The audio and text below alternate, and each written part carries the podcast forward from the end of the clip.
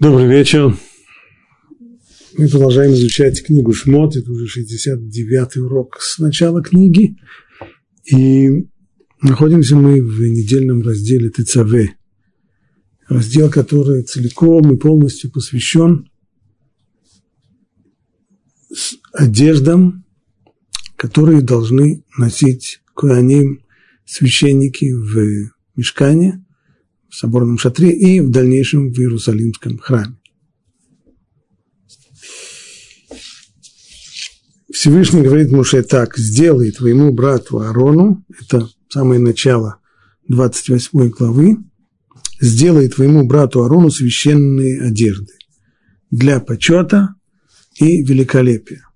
В оригинале лекавод в летиферет. В этом предназначение этих священнических одежд вот так, как написано в стихе, чисто по тексту, лекавод в для почета, уважения и для великолепия. И ты поговори со всеми мудрыми сердцем, которых я наполнил духом мудрости, чтобы они сделали Арону одежды, чтобы выделить его и сделать его моим священником.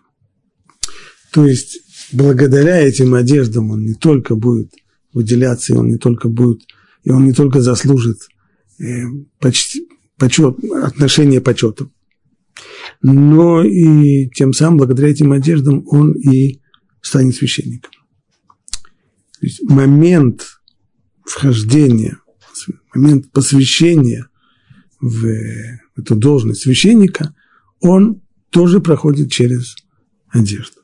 Сказано здесь, ты поговори со всеми мудрыми сердцем, которых я наполнил духом мудрости, чтобы они сделали Арону эти одежды. То есть ремесленники, которые должны сделать эту одежду, называются тут мудрыми сердцем. На первый взгляд, немножко странно, причем здесь мудрость сердца. Мудрость, она мудрость головы.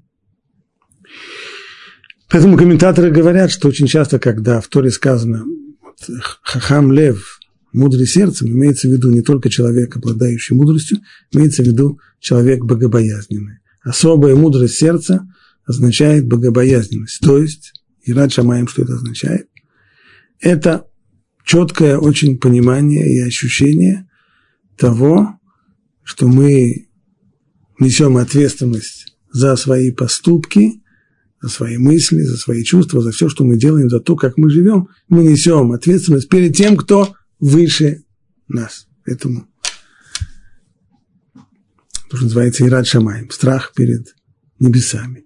Это называется в Торе Хахам Лев, то есть человек, который мудрый сердцем, а не только мудрый головой. Человек, который, может быть, мудрый головой он может много знать, и он может много уметь, его интеллектуальные способности могут быть большими. Но если этого четкого ощущения у него нет, то то, что ему не хватает, это хахмат алев, вот этой вот мудрости сердца, богобоязненности.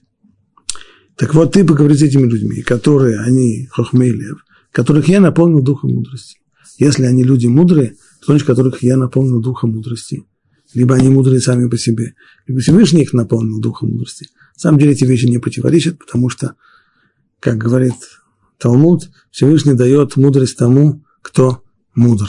То есть, если у человека есть зачатки мудрости, тогда, тогда ему приходит мудрость свыше. То есть, мудрость, приходящая свыше, это тот канал связи между человеком или Богом, но этот канал, он должен э, к чему-то подсоединиться, он должен подойти к, к той мудрости, которая есть уже у человека. Человек, который сам по себе, он, никто к нему эта мудрость не приходит. И вот одежда, которую они должны сделать. Нагрудник и эфод. Ну, нагрудник вроде понятно. Что-то должно быть здесь на груди. Эфод. Вот уже очень странная вещь. Что это такое? И плащик, клетчатую мантию, чурбан и пояс. Пусть сделают священные одежды твоему брату Арону и его сыновьям, чтобы сделать его моим священником. И они пусть возьмут золото, синюю шерсть, багряную, пурпурную и льняные нити. То есть те материалы, из которых будут создаваться одежды, ну, для того, чтобы была одежда, нужна ткань. Ее будут делать из ниток. Так вот, нитки все должны состоять из нескольких элементов. В каждой нитке должно быть, должно быть золото, то есть золотая нить. Должна, должно быть несколько шерстяных нитей сплетено, а именно нити, покрашенные в разные, э, в разные цвета. То есть здесь не так, что сначала ткали э, ткань, а потом ее окрашивали. Ткань ткали из уже окрашенных нитей. Поэтому это разные нити, хотя, хотя все они шерстяные по своему происхождению, но часть из них синие, часть из них багряные, и часть из них пурпурные. Два совершенно разных оттенка красного цвета, багряной и пурпурный. А также это три вида шерсти и льняные нити. Итак, есть четыре нитки, обычных, то, что мы называем нитями, и плюс еще нить золотая.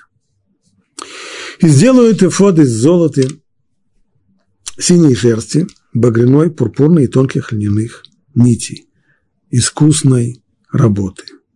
Два связывающих оплечья будут у него на его углах, и он будет соединен. А его пояс должен быть той же работы, из него самого. То есть пояс не должен быть сделан из какого-то другого материала, пояс этого эфода должен быть из того же самого материала, из чего делается эфод, то есть из золота, синей шерсти, багряной, пурпуровой, тонких льняных нитей. Вот такой отрывок. Ну и что ж такое эфод? Название вряд ли что он нам скажет, наоборот, не только вам не поможет, но и наоборот помешает, потому что слово эфод в Танахе обычно употребляется по отношению к каким-то малопонятным культовым предметам, которые иногда могут быть связаны и с э, культом идолопоклонников тоже. Какое отношение это имеет слово сюда? Конечно же, часто бывает, что одним и тем же словом обозначаются совершенно разные вещи. Скорее всего, так и здесь. Здесь это одежда. Но а что за одежда такая? И когда смотришь на то, как она написана, тоже непонятно должен быть эфод из золота, синей шерсти, багряной, пурпурной, только льняных нитей, две связывающих оплечья будут у него, то есть оплечья есть что-то типа бретелек у него должно быть, это пока еще единственная деталь, которую мы выяснили. На обоих углах, уже хорошо, уже углы есть, и еще должен быть пояс, а пояс его должен быть тоже работать, что из него самого, из золота, синей шерсти, багряной, пурпурной. Как это все объяснить? Пишет Раши, я не слышал, то есть никто из его учителей не дал ему объяснения, как выглядел этот эфод, и не нашел в Брайте описание его формы. То есть он имеет здесь в виду Брайта Млехета Мешкан, который он часто цитировал в предыдущих главах, в которых э, сказано более-менее подробно описано, как э, как сооружались определенные части мешка на его утвари. Поэтому Раша здесь пишет, это комментаторы все подчеркивают, это одно из немногих мест, в которых Раши допускает себе такой оборот. Мне кажется. Для каждого, для каждого комментатора, пожалуй, это самый естественный оборот. Мне кажется, что так-то и так-то. В Раши этого практически нет. Ему мне кажется. Что это означает? Что Раши всегда... Техника Раши следующая. Раши не приводит своих мнений. Раши всегда приводит, его источник всегда это слова мудрецов. В Кмаре, в Мидрашах, в, в Брайтах и так далее. Другое дело, что это не значит, что Раши действует здесь попросту как э, переписчик, который переписывает и копирует, и цитирует э, чужие источники. Дело, конечно, не в этом, потому что обычно на каждый вопрос, который Раши задает, есть по нескольку, как минимум, совершенно разных ответов у наших мудрецов. И в Гамаре, и в, и в Митрашах. Так вот, то, какой, какой ответ Раши цитирует, и почему он приводит именно этот ответ, а не другой, в соответствии с принципами, которые он установил для своего комментирования. Это уже целая, целая наука. Так или иначе, вот здесь, говорит Раши, при всем желании в источниках я ничего не нашел.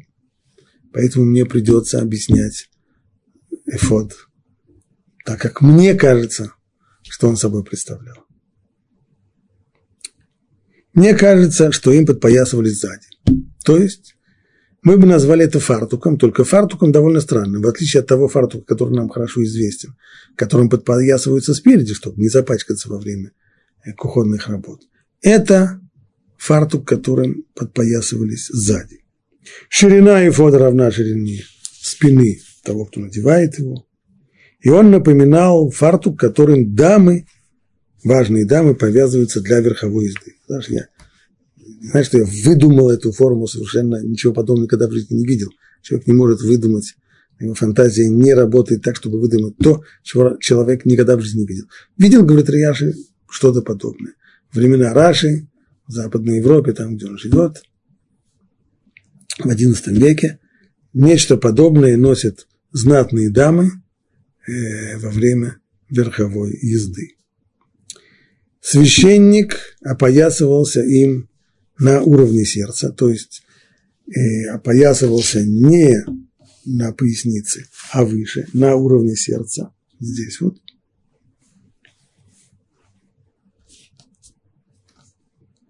Ниже плечевой части руки, так, чтобы эфот оказывался сзади. А плечи, по-нашему, бретельки, одно справа, одно слева, позади священника, ложились на его плечи. То есть весь этот фартук сзади, сюда вот эти вот самые оплечья. Это, что они собой представляли? Это две полосы материала, того же самого материала, из которого сделан фот. И такой длины, чтобы можно было перекидывать их через плечи, чтобы они немного свисали спереди. Зачем нужны были эти бретельки? На них были закреплены драгоценные камни, один на правом плече, другой на левом, но не в этом цель, это уже их украшение, а вот в два кольца на них крепился другой элемент священнической одежды, это нагрудник. А именно, в нагруднике было, были кольца, в два кольца, которые на нагруднике, на двух углах его верхнего края, справа и слева, были продеты две золотые цепи. То есть этот нагрудник здесь имел отверстия, кольца, в них были продеты золотые цепи, и этими золотыми цепями нагрудник крепился к оплечьям, к бретелькам. Два конца правой цепи были прикреплены к ячейке, находившиеся справа, два конца левой цепи к ячейке на левом плече. Таким образом, нагрудник висел на вот этих вот самых Бретельках эфода. С другой стороны, для того, чтобы он не болтался, у нагрудника были еще сделаны кольца и на нижних его углах. При помощи цепочек он прикреплялся вот здесь вот через эти, на нижних углах, к, снова к эфоду, но уже на уровне пояса. На двух углах нагрудника, продолжает Ражи, внизу были еще два кольца, напротив них находились два кольца на нижнем крае двух оплечий вместе их соединения, там, где они соединяются с поясом эфода, так что кольца нагрудника находились напротив колец эфода, один возле другого, и таким образом нагрудник в четырех местах крепился, и э, таким образом облачение э, священника выглядело так, что сзади него эфод, а спереди нагрудник.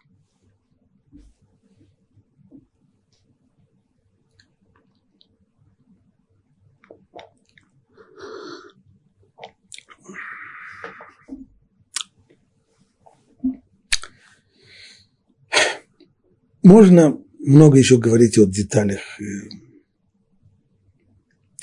каждый из одежд, так, так как мы подробно разобрали и фот, мы этого делать не будем.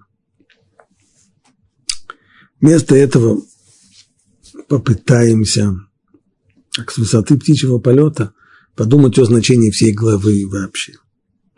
Здесь на протяжении это большой массив текста, 40 стихов, в Торе это очень большой массив на протяжении 40 стихов обсуждаются здесь мельчайшие детали священнических одежд, то, как они выглядели, то, из чего их нужно было сделать, то каким образом их нужно было сделать? И значение, которое Тора придает этим одеждам, оно колоссальное. Сказано в, в, кон, в конце всего этого описания, написано так. «И будут эти одежды на Аароне и на его сыновьях, когда они будут входить в шатер собрания, в мешкан, или приближаться к жертвеннику для совершения священнослужения. Иначе, что значит иначе, если они не будут облачены, одеты в эти одежды и попытаются совершать служение без этих одежд, ляжет на них вина, и они умрут. Страшное дело, смертный грех. Отсутствие хотя бы одной из этих одежд для коина, который собирается служить, не имея полного комплекта одежд, смертный грех. Что такого страшного, страшного, ужасного? В чем? Можно ли хоть как-то попытаться понять смысл всех этих одежд, о которых говорит Тора? И беда в том, что сама Тора ничего об этом не говорит. Она ограничилась двумя словами. Значение этих одежд – лекавод, белатиферет. То есть для почета и для великолепия.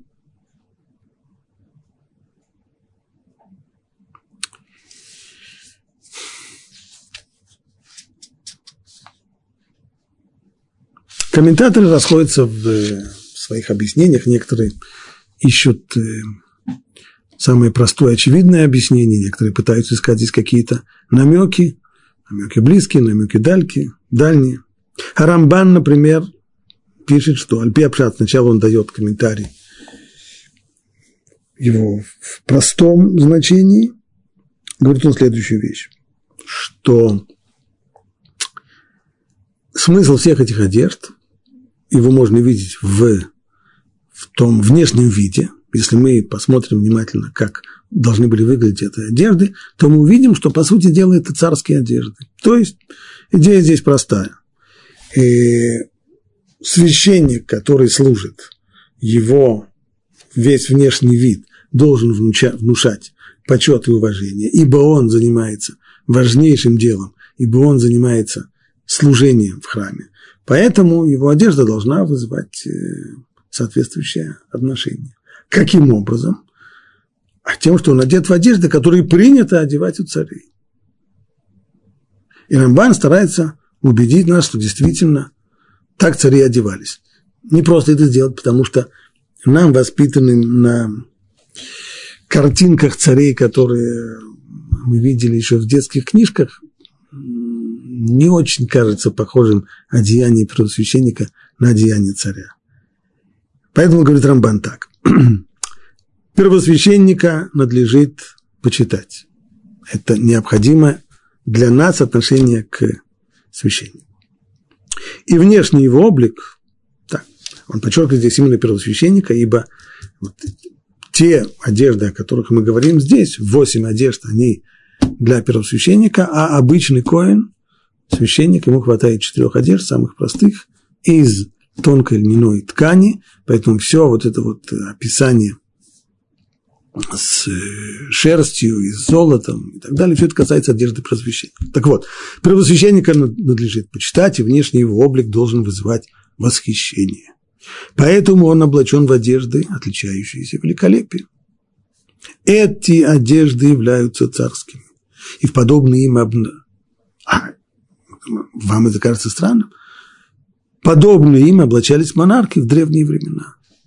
В древности, поскольку хроник э, и видеозаписи древних монархов не сохранилось, да и изображений художники тоже не изображали в те времена, поэтому, поэтому картинок у нас нет. Но, по крайней мере, из ряда текстовых намеков мы можем составить себе впечатление о том, как одевались цари в древности. Подтверждение тому мы находим в сказанном о Якове и Иосифе. Ведь Яков написано, сделал ему салокутонет пасим, сделал ему разноцветную одежду. То есть сам факт разноцветной одежды – это не случайно, ведь в тот момент, когда, когда отец сделал Иосифу разноцветную одежду, это моментально вызвало бурю негодования и зависти у его братьев. То есть он этим его выделил, одев его в одежду, которая, в общем-то, напоминала царскую.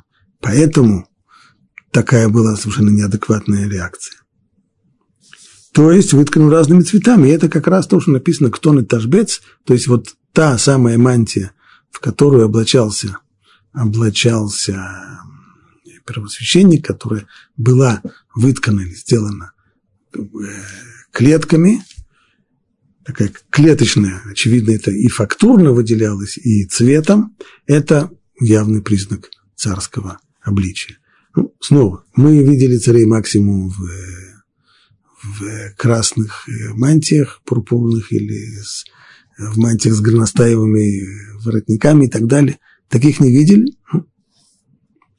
Мантию носили многие восточные цари. Тюрбан, с этим уже совсем проблем нет. И даже в наши дни восточные владыки и вельможи носят тюрбан. Здесь действительно проблем нет. Эфод и Хошин тоже являлись царской одеждой, что подтверждает сказанное пророком.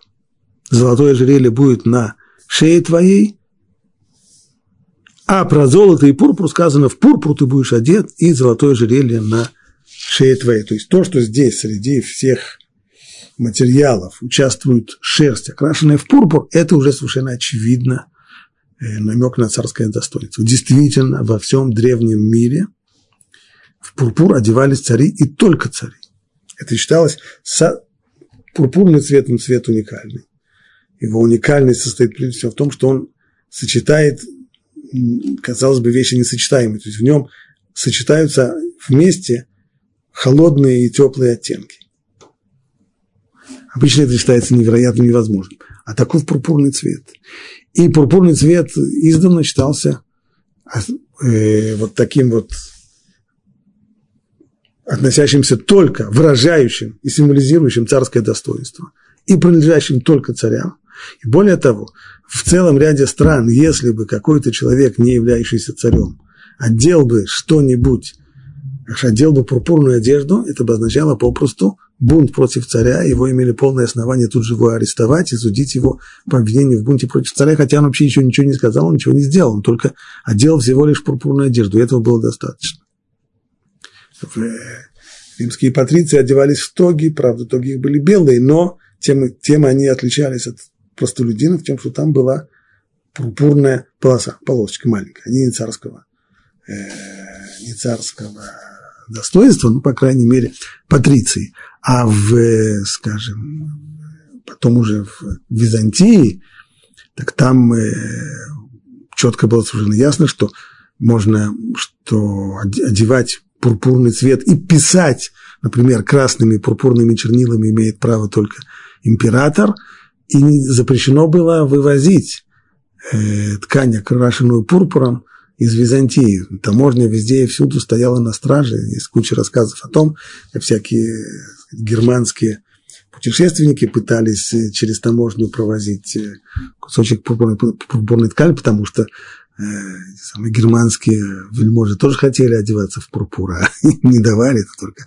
Византия очень четко хранила. Это, иными словами, цвет пурпурный действительно выражает царское и символизирует царское достоинство – Поэтому, говорит Рамбан, не случайно он здесь вот так присутствует. Так Рамбан. Хазаль, в, мудрецы в, Талмуде, в Масехе Тарахин, они приводят целый ряд намеков, исходя из понимания того, что священнические одежды – это часть службы в храме, поскольку служба в храме, она направлена на искупление грехов при помощи жертвоприношений, то и священнические одежды, которые являются необходимым совершенно элементом службы священника, как мы это видели, что э, есть, э, есть очень строгий запрет священнику служить без этой одежды, то поэтому говорят мудрецы так. Макрубанот Михаприм, а в Бигдейкиуна Михаприм, точно так же, как сами жертвы, сами жертвоприношения, они искупают грехи, так и священнические одежды тоже помогают искупить грехи. Какие именно? Кутонет. Что касается э, рубахи, она Михапер Тальшфихуд Дамим, она помогает искупать грех убийства, кровопролития, как это сказано, здесь приводится та самая Кутонет Пасим, та самая клетчатая рубаха, которая была у Юсефа, которую, которую сделал ему Яков, и испачканную в крови ее передали Якову.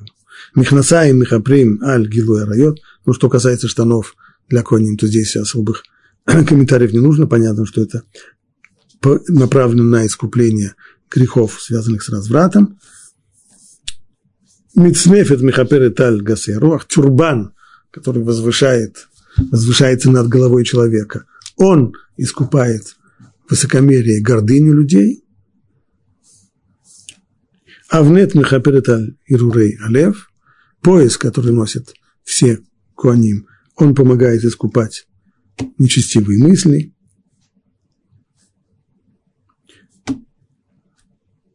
Эйфод Михапираля Водозара, что касается эйфода, то не случайно то, что мы упомянули в самом начале урока, что то же самое слово, оно им названо, вот эта священническая одежда, и оно встречается в описаниях э, идолопоклонства как какой-то предмет культа, не случайно это то же самое слово, ибо эфод, который носил Коин, помогает искупать грех идолопоклонства и так далее, и так далее.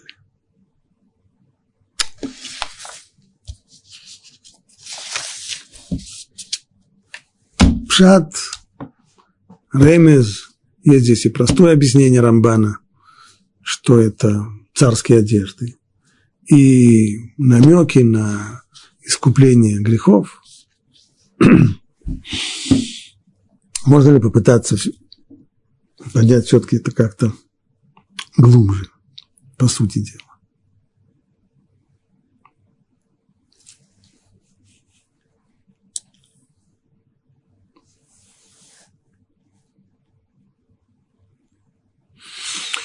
В чем вообще э, смысл и предназначение одежды?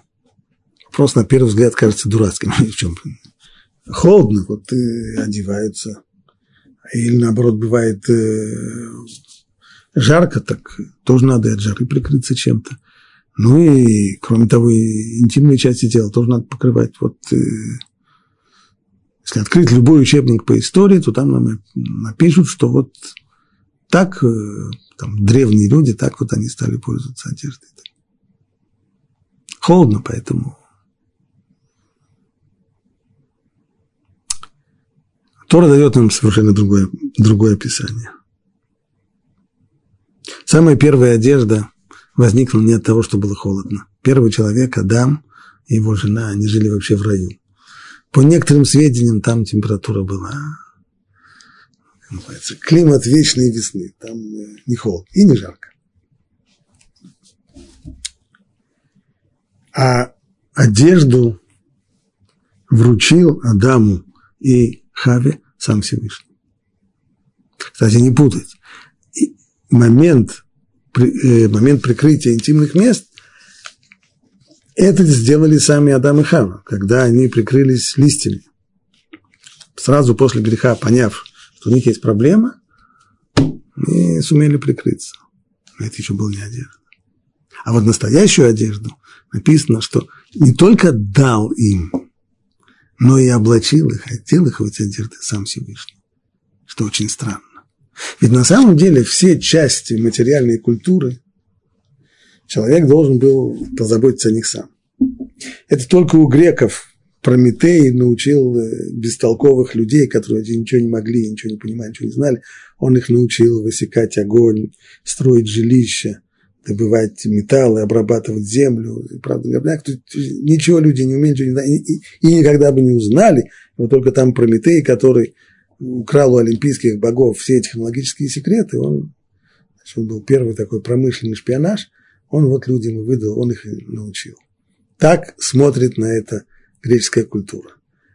Мы видим, что это в, Тора нам дает совершенно другую картину. Все, абсолютно все человек должен был научиться сам. Высекать огонь должен был научиться сам. Кстати, слово высекать – это немножко штамп, не обязательно высекать. На Древнем Востоке огонь не высекали. Это, опять же, остатки э, стереотипов со школьных времен, потом как объясняли, как из кремней высекали искру. На Древнем Востоке огонь добывался куда более спокойным образом. Нужно было тюкать кремнями друг от дружку при помощи трута и трутницы. Э, все, это, все это делалось достаточно легко и просто.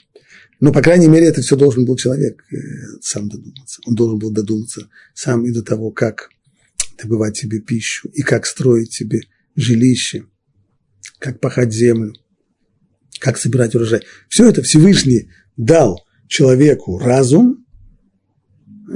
С одной стороны, он сделал человека очень с его, с массой потребностей, очень зависимым, очень э, слабым, в отличие от животных. А с другой стороны, дал ему разум, при помощи которого человек сможет научиться удовлетворять свои потребности. Если мы смотрим на э, запреты милоход в шаббат, действия, запрещенные в субботу, они очень четко разделяются на три основных группы. Это работы по земледельческие работы, того, чтобы кусок хлеба себе получить, сеять и пахать, и убирать урожай, молоть, молотить, провеивать, молоть, месить, печь хлеб и так далее. Много-много работ. Вторая группа – это создание жилища и разведение в нем огня. Третья группа – это создание одежды. Вот это три основных потребности человека. И вот мы видим, что что касается первых двух потребностей, то Всевышний не стал учить человека, не стал играть здесь э, роль Прометея, и обучать его, каким образом строить, строить себе жилище и каким образом пахать землю и так далее. Нет, что, голова у тебя есть, сам научишься. А вот одежду Всевышний дал человеку и, и не только дал, но и облачил его. Как сказано, и сделал Бог человеку и жене его – кожаные одежды и одел их. Прям таки одел. Значит, значение одежды, оно совершенно иное. То есть было бы это просто потребность в том, чтобы прикрыться чем-то и чтобы холодно не было. Так, э, тогда бы человек должен был бы додуматься до этого сам точно так же, как он додумался до того, как, каким образом пахать землю и сеять сеять зерно.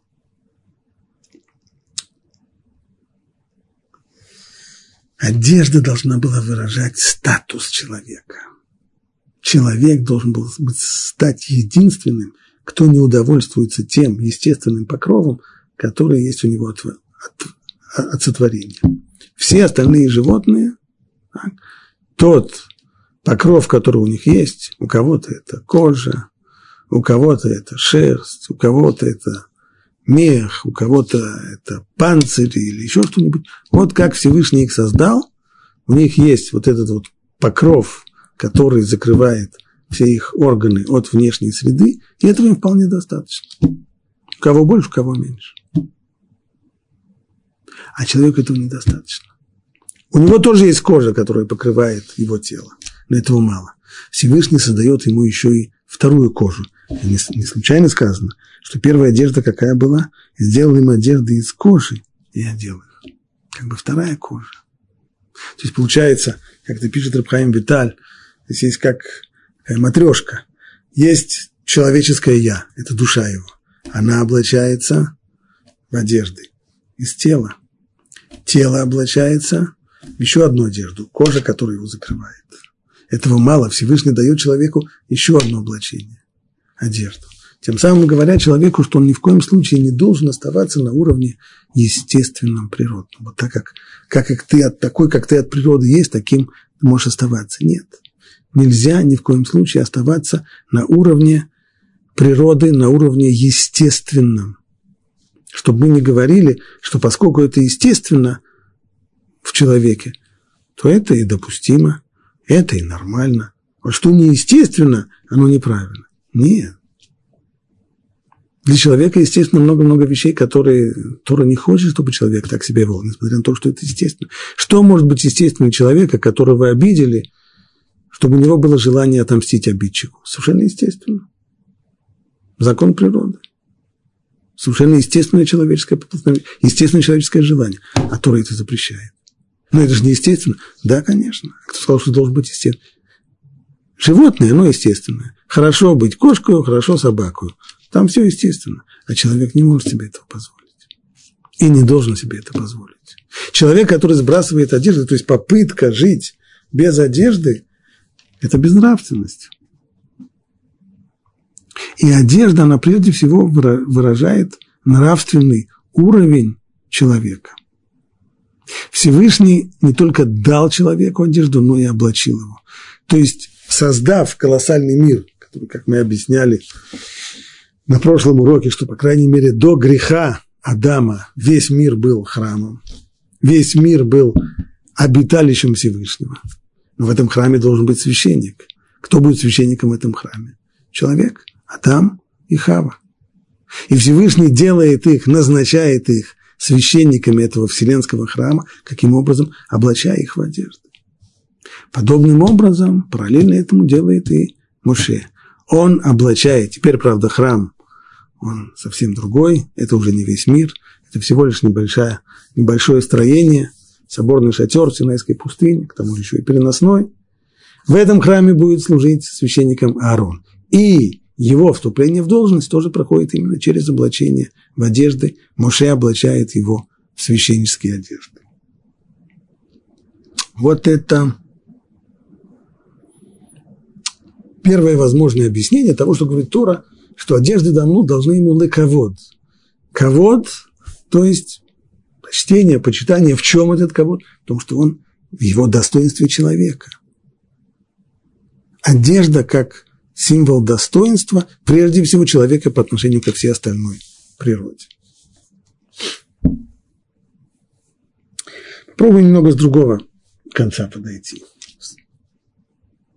На самом деле, на самом деле, может быть, э, идея о том, что одежда возникла из того, что кому-то было там холодно, э, написаны такие идеи во всяких популярных книжках, но на самом деле человечество, по сути дела, никогда не относилось к одежде как просто к способу согреться и прикрыть интимные места. Никогда этого не было. Одежда всегда, всегда что-то выражала.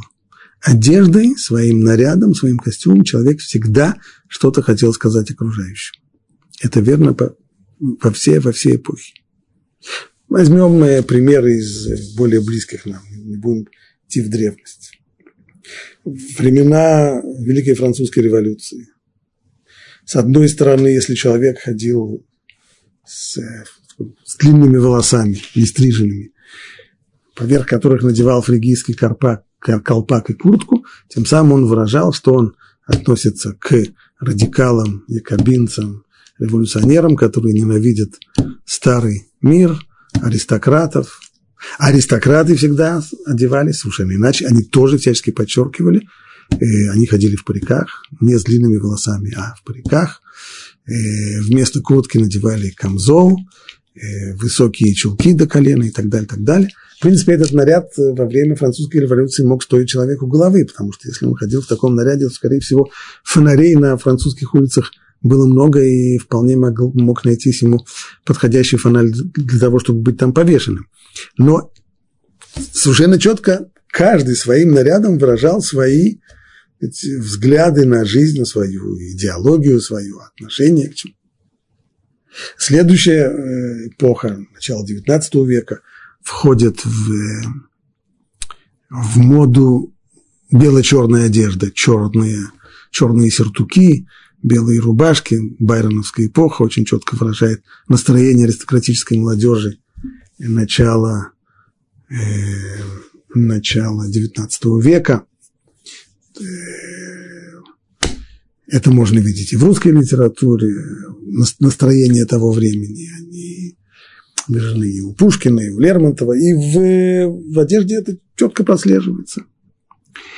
Э, пойдем уже ближе к нам конец 20 э, века, начиная с конца 60-х годов, люди, которые носят, э, которые носят потертые джинсы, они их носят не просто потому, что так модно, а тем самым выражается протест и нежелание подчиняться нормам западного общества, нормам, как считает молодежь конца 60-х, начала 70-х годов, нормы лицемерные, сковывающие человека. И бунт молодежи приводит к тому, что она выражает его, прежде всего, в той, той одежде, которую она одевает. Так это было всегда.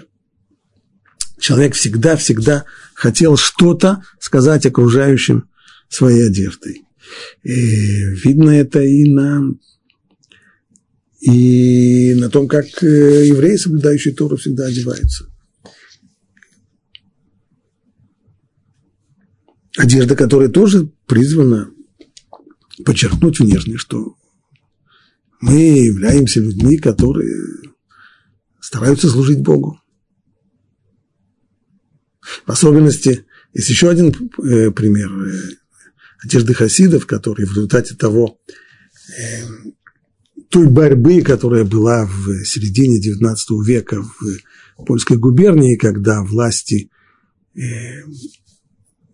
исходя из своего, в общем-то, желания ассимилировать евреев поль, э, в польских э, краях, в качестве первого плана потребовали от всех перейти на немецкую одежду, то есть на короткий пиджак вместо длиннополого сюртука, и тогда польские, польские раввины хасидские сказали, я рек был явор, э, то есть э, под страх, да, даже под страхом смерти, даже если к стенке поставят, скажут, либо одевай пиджак, либо к стенке поставим, не уступать ни за что. Логика была понятна, потому что дашь им палец, они откусят всю руку, нужно было противостоять. Но в результате, хотя эта ситуация давно ушла, для тех людей, для которых тогда это был, когда это был вопрос борьбы, быть или не быть просто, то их дети и внуки с большой гордостью носят эти одежды, как э, знак той самой, той самой борьбы, в которой, в которой действительно решалась в какой-то степени, решался вопрос э, существования еврейского народа. Всегда-всегда одеждой что-то человек хотел сказать. Если э, видно, что как обычно говорят, что религиозные евреи, они очень консервативны в своей одежде, они носят там одежду 18 19 или еще какой-то век. Дело здесь не в консервативности, ведь э, можно посмотреть, что тот же самый человек, который э, носит э, одежду не модную сегодня, он почему-то при всей своей консервативности может пользоваться самыми-самыми достижениями технологии самого последнего последнего времени. И это ему, и этот его, его, его старый старомодный сюртук ему совершенно не мешает. Дело здесь не в том, что мода или не мода, дело в том, что одежда, она всегда выражает. А то, что выражает современная одежда, это не просто мода, которую установил кто-то там из модельеров в Париже. Эта одежда выражает образ мысли и мировосприятия современного человека. Так вот этот образ мысли, он неприемлем. Поэтому и одежда такая неприемлема. Дело не в самой одежде, а в том, что она выражает. Так. К тому же понятно, что одежда сегодня, как в многих странах, уже переходит почти к нано-одеждам, от которых там почти уже от одежды уже ничего не осталось. Потому что все то вот понимание, о котором говорил раньше, что одежда это, это естественное естественно для человека, который не должен быть естественным, это выражение его достоинства и поднятие над природой, то в тот момент, когда современный человек чувствует себя частью природы и вообще возвращается обратно к природе и перестает ощущать различия между собой и между животными, то вполне естественно, что он не видит ничего, про, ничего странного в том, чтобы расстаться с, э, со своей одеждой, если не полностью, то, по крайней мере, в основном. А можно ли еще чуть-чуть глубже?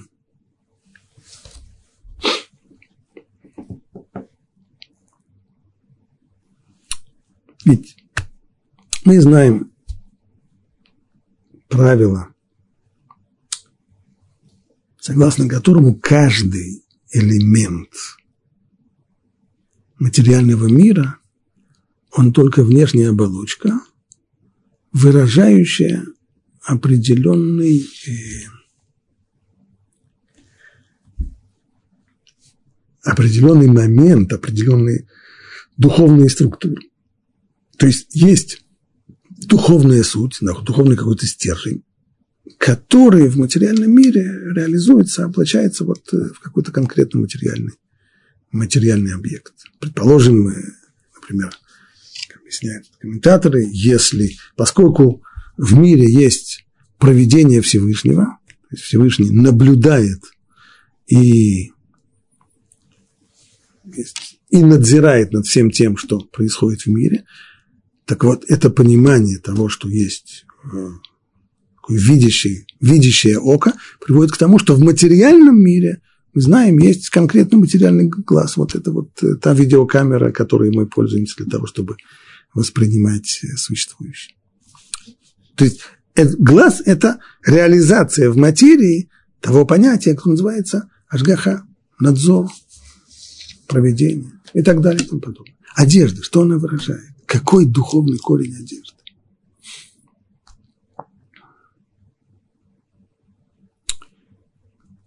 Э, один из комментаторов Талмуда, Нарша, он объясняет то, что говорят наши мудрецы, что слово, есть два слова в Торе, которые обозначают одежду. Есть львуш и есть бегет.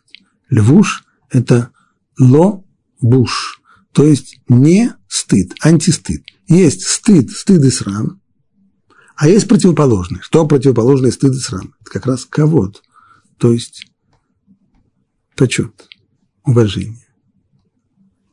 Значит, одежда, она выражает именно момент кого почет, уважения. А с другой стороны, бегет, однокоренное ему слово багад, то есть изменник, предатель. Тоже, в общем-то, понятно. Предатель – это не тот, это тот, кто выдает себя не за того, кто он есть на самом деле.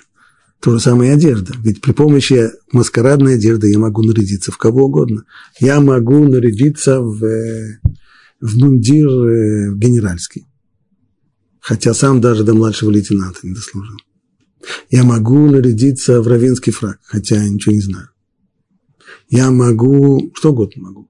На то она и одежда. При помощи одежды я могу, могу и менять свое обличие и выдавать себя совершенно не из-за того, кто есть на самом деле. То есть одежда не выражает внутренний мир человека. Одежда относится к внешнему миру. Точнее, одежда – это та форма, при помощи которой я контактирую с другими, при помощи которой я открываюсь другим. И именно это заключено в понятии кабут. Что такое кабут?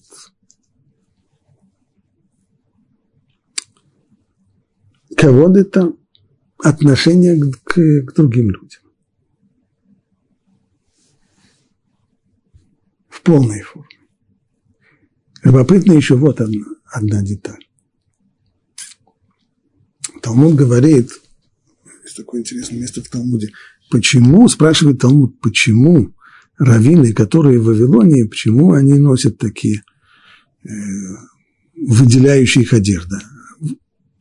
Одеваются по-особому. Есть такая особая раввинская одежда. А их коллеги раввины в, в Израиль во времена Талмуда, они внешне никак не выделяются, одеты, как все остальные.